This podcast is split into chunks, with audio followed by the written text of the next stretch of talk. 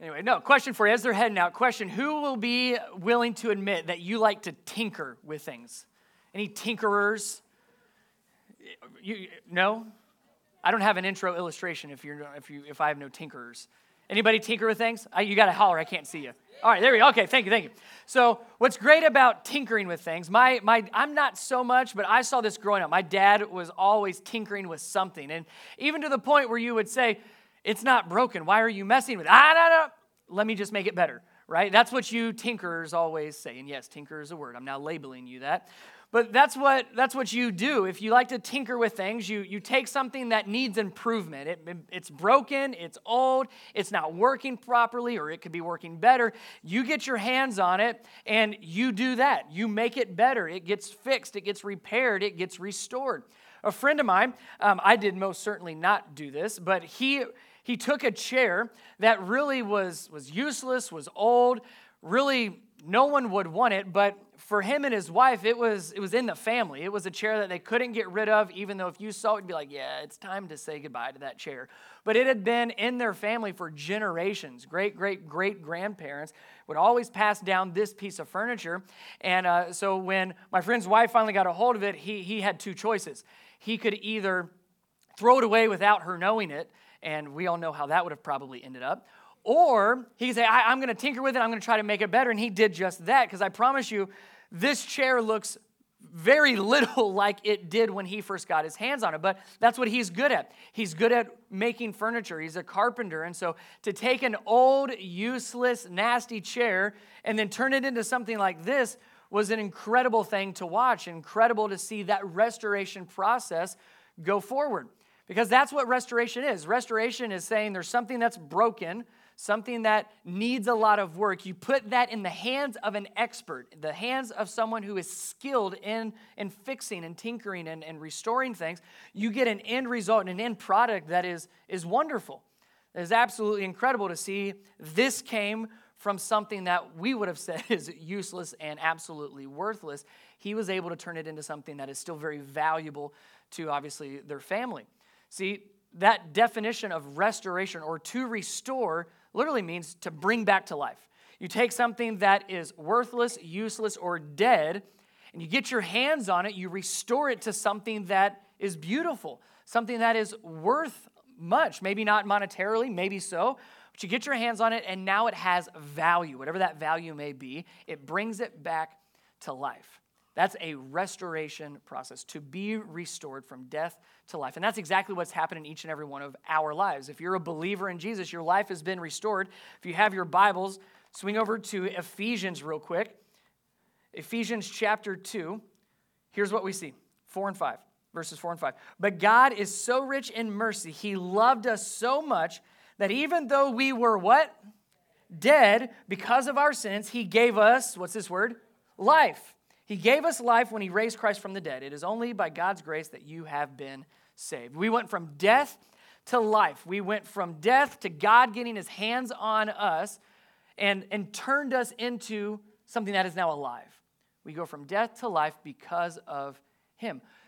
Point being, we have been restored and we continue to need to be restored. Now, I don't want you to miss over this one part here. It says, uh, that we were dead because of our, and do you remember what it said there? Because of what? Because of sin. Can we all admit that sin is a problem? It is the problem. And I, I'm not just talking, you know, that's the right churchy answer to say, but yes, I mean, all problems stem and are rooted in sin. Our sin is a problem for us and the people around us. The world that we live in is a sinful world. Sin is the problem. And so, if you're a logical person, you would say, well, then there's two fixes to that stop sinning, just nobody ever sin again, or we need to figure out a way to get rid of the sin. Agreed? Those are really our two options. Never sin in the first place, stop sinning right now, or we've got to figure out what to do with the sin that we, we do have in our life. Now, I would love to have some magic prayer or some secret formula in Scripture where I could just stand up here and give it to you and say, no more sin. Everybody, right now, stop sinning and never sin again. We, that would be perfect. Obviously, that's not the case. So, we really have to figure out what do we do with the sin in our lives because ignoring it's not a good option. If sin is the problem and we can't just stop sinning, now do we try? Of course. Of course, when we come into a relationship with Jesus, our life is trying to be more like Him, but we're never going to do that perfectly. So we do have to answer that question. If sin is the problem, if we're dead because of sin, how do we allow God to make us alive? How do we allow God to take us through this process of being restored? What do we do with sin that we have and with the sin that we will obviously continue to have in some form or fashion in our life? To do that, I want, want us to just briefly look at King David. You know the story most likely. If not, uh, 2 Samuel will give you an account of, of what I'm going to paraphrase for you. King David, a godly man, in fact, he was called a man after God's own heart. And so if you if you can be called that, I'd say, man, that is a, a high standard, a high bar to be set. But that's who he was. He was a godly man, feared God, led God's people well. In all sense of the word, he was truly God's man, a man after God's own heart. But even King David did he have a problem with sin in his life? Yes or no? Yes, just like all of us. No one is immune to sin. And, and there's you could always blame someone else, but when it comes down to it, man, it's it's my sin. I made the mistake, it's my problem. And David got into that. He committed adultery. And from that, he's like, well, I made a mistake, so I've got to cover it up. So he began a cover up uh, process of, of lying and, and sneaking around and trying to keep everything a secret to the point where his cover up ended up leading him to kill Bathsheba's husband. Bathsheba's the one that he slept with, it wasn't his wife. He ended up killing her husband so he could really keep this whole thing a secret. And, and he had thought he had done that. He thought he had done a good enough job of hiding his sin so that no one else would know, hiding his sin so God would never know. And he never dealt with that sin. But if you know the story, God obviously knows. So God sent the prophet Nathan sends Nathan to David, and they have a conversation. And by the end of that conversation, Nathan calls out David. Says, David, I know what you've done. God knows what you've done. And he said, You've been trying to keep it a secret, but now God's going to make this very public. Everybody's going to know what you have done, how you tried to cover up your sin, and it led to more and more sin. He made public, Nathan made public the devastation and the damage of his, of David's sin. But David's response, remember, we have two choices or two options when it comes to sin don't sin or deal with the sin. I want you to see, and that's what we're going to spend our time with this morning, is how David dealt with that sin. What did he do with it?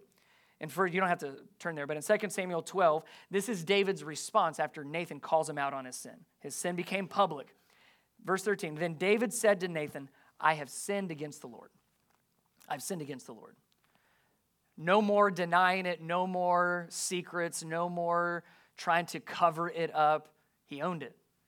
He said, Yeah, I have sinned against the Lord. No excuses, no blame, nothing other than I've sinned. Now, if we're going to keep walking through this process of, of being restored, we all have to be there. This chair, as is, does not need to be restored. It looks great. It's functional, it's useful, it's valuable, it's wonderful. You don't have to do anything with it. And if we see ourselves like that, like, I'm good, I don't need anything done to me, I'm good, then the rest of this, you can just tune me out because we cannot begin the process of restoration until we can do exactly what David did. Say, yes, I have a problem with sin. David was able to say, I've sinned against the Lord. Brian Haas, as I stand on, uh, as I stand on stage in front of you, yes, I have sin in my life. Do you have sin in your life? Can we agree on that? Somewhere along the lines of church, we felt like we can't walk in here saying, I have a problem with sin because we all do. But David was able to say, yeah. But what's great about the story of God is because is that it's a story of restoration. Us not sinning is not possible on this side of heaven. And so then we get stuck with, well, how do we deal with it? And we either ignore it, we either cover it up, we either keep it a secret, or we own it and we say, yeah, I've sinned against the Lord, and Jesus, I need you to do something with me. I need you to restore my heart and my soul. I need you to take me from death to life which is exactly what Ephesians tells us. We were dead in our sin. We were dead because of our sin, but because of Jesus, now we are brought back to life. So I want us to see how David walked through that restoration process. And what I just read out of 2 Samuel when he said, Yes, I've sinned against the Lord, that gives us the context for a prayer he writes in Psalm. And that's where we're going to spend the bulk of our time. So if you have your Bibles, head over to Psalms 51. Psalm 51 psalm that David wrote in that context. His sin was public. He had said, he had already had this conversation with Nathan, and he had said, I have sinned against the Lord. And then in time, he writes Psalm 51 as a song, as a, as a worship song, as a prayer to God, as he begins to walk through this process of being restored, going from death to life because of the sin in his life. And that's what I want us to see. How do we walk through that process of being restored? Verse 1 out of Psalm 51, again, here's David's cry from his heart. He says, Have mercy on me, O God, according to your unfailing love, according to your great compassion, blot out my transgressions or sins, wash away all my iniquity, and cleanse me from my sin. So, right there, the beginning part of this process of going from death to life for being restored is he goes to the only one that can actually do something about his sin. See, we love to turn to so many other people, mainly ourselves, and we say, Well, I can take care of it, I can fix it on my own. And then when we finally reach out and say, No, I do need some help, we go to other people, which is all great. But first, we've got to go to the one that can actually do something about our sin. Your best friend cannot do anything about your sin. Your parents can't do anything about your sin. The self help section in the bookstore cannot do anything about your sin. It is all about what God can do and only God. So that's what David does. He says, Have mercy on me, O God, according to your great compassion, your unfailing love. Here's what I need you to do. You've got to do this because I can't do it and nobody else can do it. The beginning of his walk, his journey through restoration, begins with going to the right person. Going to the right person. Remember, David early on did his best to keep everything a secret. I'm going to cover it up, I'm going to take care of it on my own. And he finally gets to this point in writing this prayer where he says, I've got to go to God. There's no one or nothing else that can take my sin away. I have to go to God.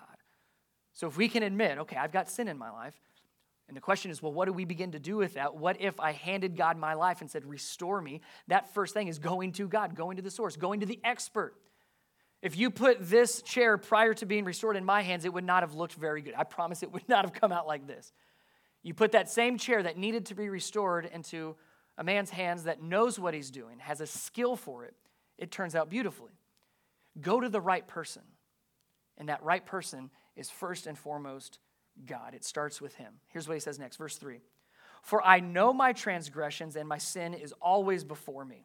Against you, you only have I sinned and done what is evil in your sight. So you are right in your verdict and justified when you judge. Here he is coming back to the, the admission part, the confession part, if you want to use a really churchy word.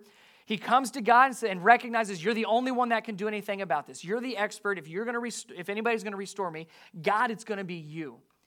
And then he, he owns it up again. He says, and what I have done is wrong. And man, that is hard to say, isn't it? Guys, especially, we have a hard time with that one. What I have done is wrong. He tells God, You're, you're right. What I've done is wrong, and you are right in your verdict and justified when you judge. I've done evil in your sight. Against you, and you only have I sinned. He's owning it. He's admitting it. No excuses. None of this, well, she shouldn't have been bathing on the rooftop. Not my fault. I mean, he could have gone through a laundry list and could have blamed and could have made excuses and on and on and on. But he said, No, what I've done is wrong. What I have done is wrong. Many of us, we just have to get to that point and stop making excuses for it, stop blaming. But just like he says here, what I've done is wrong. And he says, I know my transgressions, and my sin is always before me. He hasn't forgotten about it. It's not this out of sight, out of mind. He recognizes what he's done. He recognizes the damage and the devastation that it has caused in his life and in the people around him. And he owns up this last couple months has been very destructive with all the hurricanes going through, all the way from Texas and Florida, all the way down to the Caribbean. In fact, most recently, Puerto Rico has gotten hit perhaps the hardest just because of the paths of multiple storms. And uh, here are recent pictures. I'm sure you've either seen these or seen things like this of after Maria went through, which devastated them again, complete power loss in, in Puerto Rico. And we started to see pictures like this complete destruction, total devastation. I mean, they have lost just about everything. And what we don't hear and what we don't see is people in Puerto Rico saying, We're good, I'm fine. Which you do know that if somebody says fine, you know what that really means, right? Husbands, you're aware of this, correct? When you walk home and you walk through the door and you say, Hey, honey, how are you? And she says, Fine. You don't say, Okay, sounds good. I'll see you later. Let me know when dinner's done. You don't do that because she's not really fine. No, no one is ignoring the fact that there is a major problem in Puerto Rico and in many of these affected areas. You see the destruction, you see the damage, and of course, people are saying, We need some help. Let's rebuild. We need to get the power turned on. We need people to come in. And of course, people are willing to do that. In fact, I'd be asking for you to pray uh, for just, we have three Mountain Lake teams that are heading out, not to Puerto Rico, but we have a team heading to Florida this week. Another team a couple weeks after that heading to Houston, Texas, and then a third team going back to Florida, but will be going down south to Key West. We see the problem, we see the destruction, we see the devastation and the damage, and we go and do something about it. See, that's the very first part, really, in this process of restoration. We come to God and say, Okay, God, it's you, it's only you. And I recognize now that, that I need you. You can't restore something that doesn't need to be restored. If we're not willing to recognize our need to be restored, then God cannot begin a restoration process. Even though it, it makes total sense to, to see the damage in these affected areas from the hurricane, of course they need help. You see the damage, you need to do something about it. But for us, we tend to do the exact opposite. We ignore it and say, I'm fine, don't we? We, we would never, if our house was hit like many of these areas, we would never look at the damage and say, no, no, no, it's really okay. I've got this. It's not a big deal. I mean, it's just a couple shingles that are gone. No big deal. Don't worry about it. That would, that would be ridiculous. No one would, would, would ever do that. But when it comes to our heart, when it comes to our own personal sin, that's exactly what we do. No, no, no, I'm really good. No, no, everything's fine here. We ignore it and we do nothing about it instead of owning it and beginning to do something about it. We have to be willing to own it, just like David does here. I know my transgressions, my sin is always before me. Against you, you alone have I sinned. You've got to be willing to own it. No excuses, no blaming. I have sin in my life. Let me just let me give you permission for a second you do understand, and, and we're all on the same page, that every single one of us, when we walk in here on a Sunday and we're all smiling and we all tell each other how great our week's been, we all are still on the same page that we've all had a very sinful week, right? Can we agree on that? Yeah.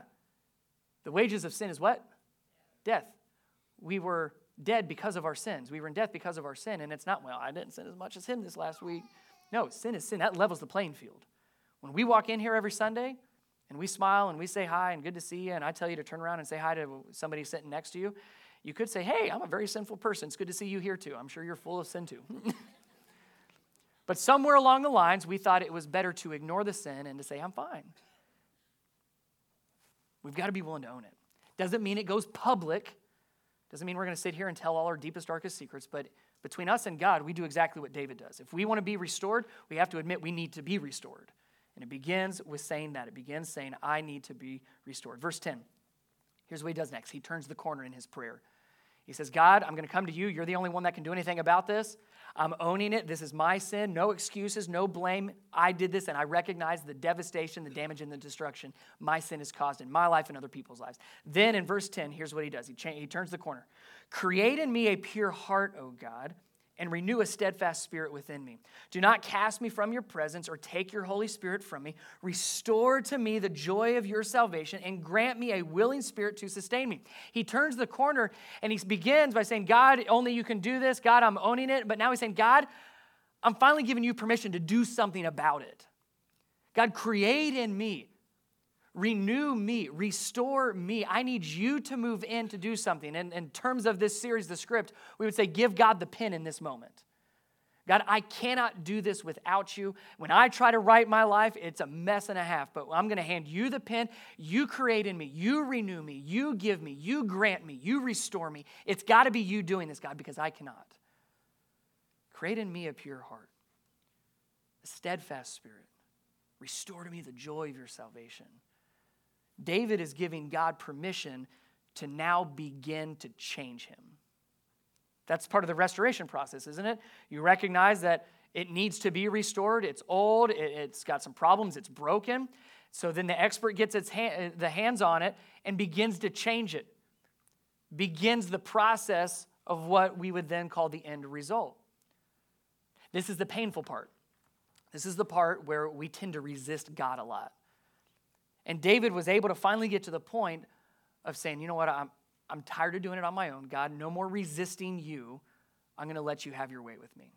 Create in me a pure heart, renew a steadfast spirit. Don't cast your presence, but restore to me the joy. Grant me a willing spirit. He's saying, You have permission to come in. I won't resist you anymore. Because up until this point, he had been resisting. Remember, he was keeping his sin a secret. He was trying to fix it himself. He was resisting God in every way to the point where God had to send Nathan to publicly announce, We all know what you did, David. And then he finally said, Okay, no more resisting. I brought with me a, a toothbrush, not my toothbrush, mind you. Uh, this is my two and a half year old's toothbrush. This is Cole's toothbrush. And some people actually, before service, came up and said, Brian, that's a rough looking toothbrush. It most certainly is a rough looking toothbrush. And it's not because we don't take care of it, it's not because it's really old. This is actually a relatively new toothbrush. So you might ask yourself, why is it in such bad shape? I would love to answer that question for you. It's because at the end of the night, when I say, okay, boys, time to brush our teeth, Cole especially, I don't even get time to bruh out of my mouth, and he just takes off. So then I do what every good father does. I go and I get the toothbrush and I say, Get back here! And then we begin this chase game of me running after him with the toothbrush and finally getting a hold of him. I finally get him, and I do not harm, I, no children were harmed in the making of any of this, I promise. But I finally get a hold of him, and he's screaming and kicking. And I've got the toothbrush in one hand, and I got him in the other hand and the other arm. And I finally get him down to the ground, and I say, Becky, I need help. So she comes running in and puts her hands on his shoulders, holding his shoulders down. I get my knees on his legs and take then my hand and go into his mouth and say, Open. And I go like this. Right? There's a certain, dad, you know, there's that certain trick at the jaw where they just can't help. They can't shut their mouth anymore. So I get his mouth open, and I'm like, You need to brush your teeth. And he's like, No. And then I'm brushing his. This, do you understand why it looks like this now? I finally am able to brush his teeth, and I'm all done. I'm like, Done. Clear. We got it. And what should be 60 seconds is like a 60 minute endeavor. It's a 60 minute fight almost every night. And I'm looking at Cole and I'm like, this would be easier if you just, yes. Stop fighting. Just let me do it. It, was because that's the rule. Hey, you brush your teeth or I'm going to have to brush your teeth. And you do not want daddy to brush your teeth. It's a lot more painful when daddy brushes your teeth, it takes a lot longer right? The more we resist, the more drawn out it becomes. The more we, res- we resist, the more painful the process. Doesn't mean it becomes painless, but the more painful it is when we resist that process. And it's interesting because my oldest, Connor, he went through that as well. But at some point, this, this switch just flipped. Where it's like, I say, go brush your teeth. And I was like getting ready. I was like, I got my shoes on and I got the toothbrush. I'm like, ready, go brush your teeth. And then Connor said, okay, Dad. I'm like, what just happened? There's this moment where you stop resisting. I'm hoping that moment with Cole is sooner rather than later, but I have hope that at some point he will stop resisting. Because we've all done that, right? We're adults. We, we brush our teeth without our spouse having to chase us down. No, at some point we stopped resisting. And we said, okay, I know this is best. I'm just gonna, I'm gonna do what needs to be done. We have to get to the point like David got, a place where he finally said, I'm done resisting God. God, I'm tired of doing it on my own. I'm going to let you do what needs to be done. Whatever that means. And man, that is a difficult thing to begin to walk through, but we have to get there. Get to the point of no more resistance, no more resisting God, but allow Him to begin to change you. It's part of the restoration process. Because again, the more we resist, the longer and the more painful it becomes. Verse 16 and 17. He now says, You do not delight in sacrifice, or I would bring it. You do not take pleasure in burnt offerings, but my sacrifice, O God, is look at this, is a broken spirit and a broken and contrite heart, you, God, will not despise. He, he changes it again. He goes from very beginning saying, God, I'm coming to you because you're the only one that can do anything about my sin. And he owns it. He takes responsibility. This is my sin. It is a problem, and it is damaging and devastating to me and everyone else around me. So, God, I'm giving you permission. I'm giving you the pin. I'm going to let you, no more resistance for me. Resistance for me. I'm going to let you come in and change what needs to be changed, transform what needs to be transformed, do whatever you need to do in me to make me more like you. And now he says, and God, I understand that, that I'm not, I'm not going to be able to pay you back for this. Nowhere in here does it talk about, well, and I will increase my tithe. I will volunteer more. I, nowhere in there. All it says here is my sacrifice, God. What I'm going to do, my part, David says, is I'm going to have a broken spirit, a broken and a contrite heart. That's our place. That's our part to play in this process of restoration. Because what we could do is hold up our fists and say, I'm, I'm, I'm going to resist. And then finally we say, okay, I'm not going to resist, but I'm still not going to let you do it exactly what you want to do. We're still fighting a little bit to the point where we're saying, I'm going to let you be, I'm going to let myself be totally broken. Understand restoration comes out of brokenness.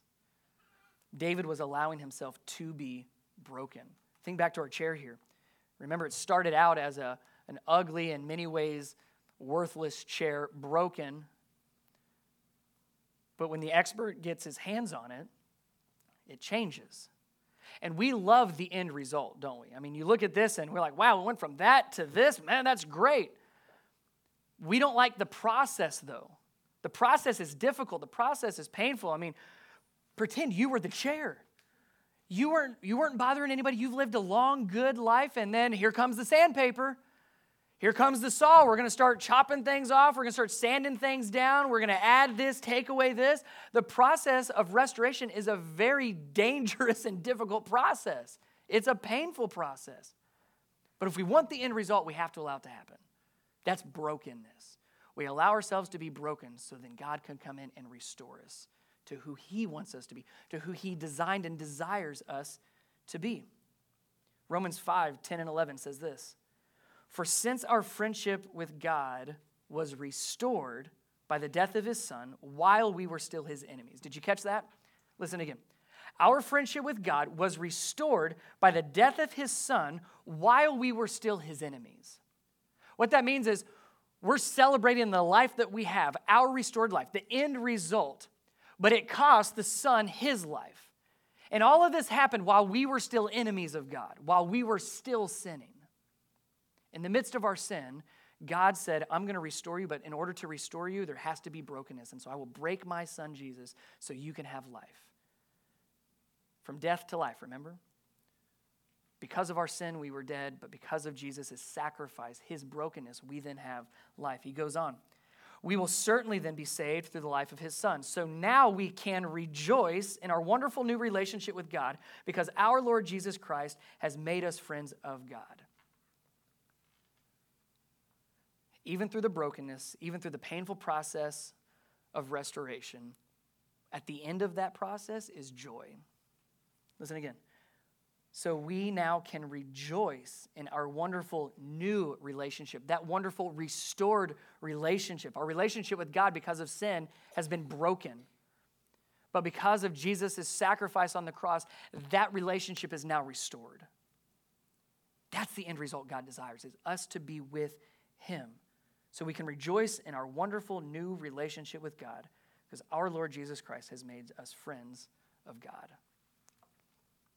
if we can admit that we all need to be restored, if we can admit that, yes, I have sin in my life and I'm not ignoring it, I see the damage, I see the devastation, I see the destruction of the sin in my life and what it's doing to me and the rest of the people around me. If we can recognize it, then we say, okay, God, here's the pen. You author my life. I give you, I not just give you permission, but I'm inviting you in. Create in me, renew me, restore me. Make me into who you want me to be. And I, I want this end result. I want that relationship with God.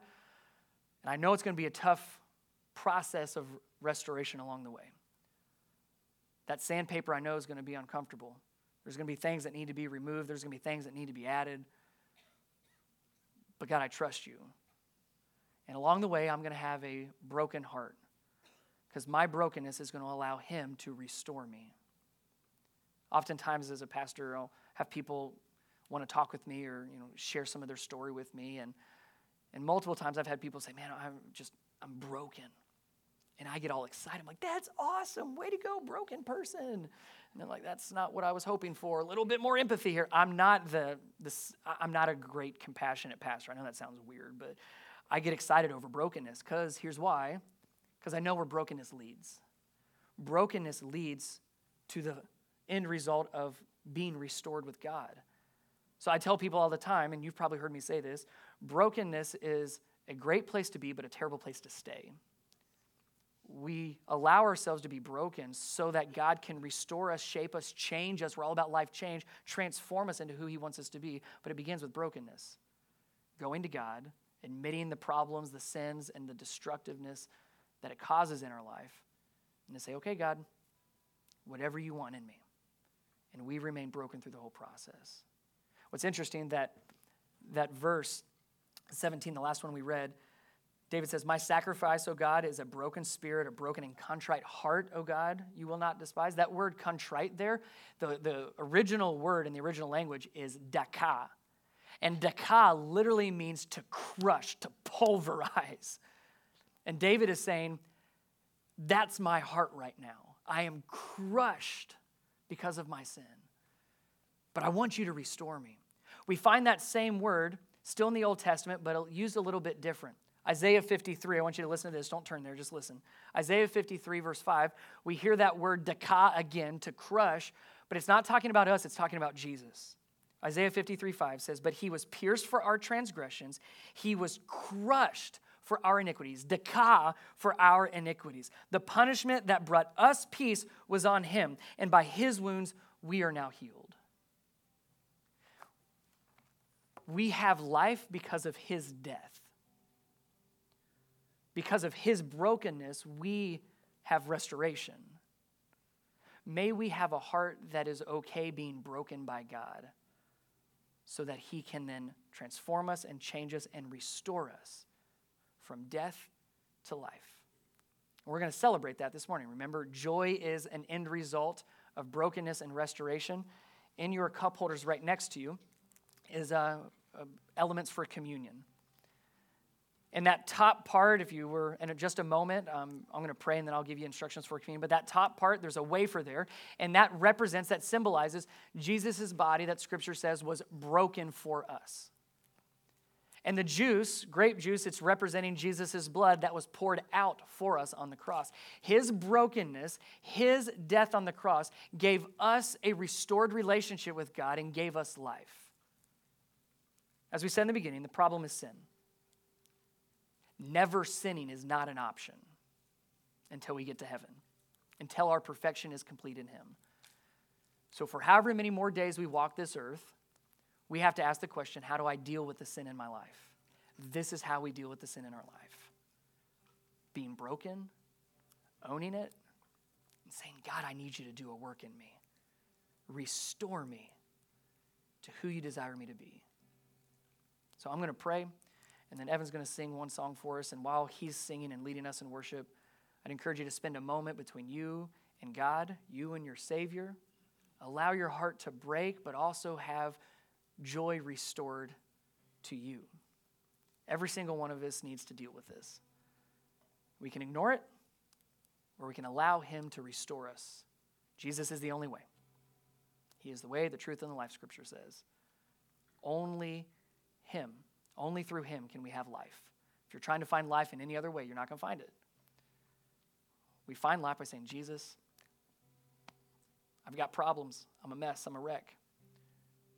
But I believe in you and I accept you and I need you to restore me. Let me pray. Jesus, thank you so much for what you have done on our behalf and what you have done for us. We celebrate the life that we have and we remember the death that it took.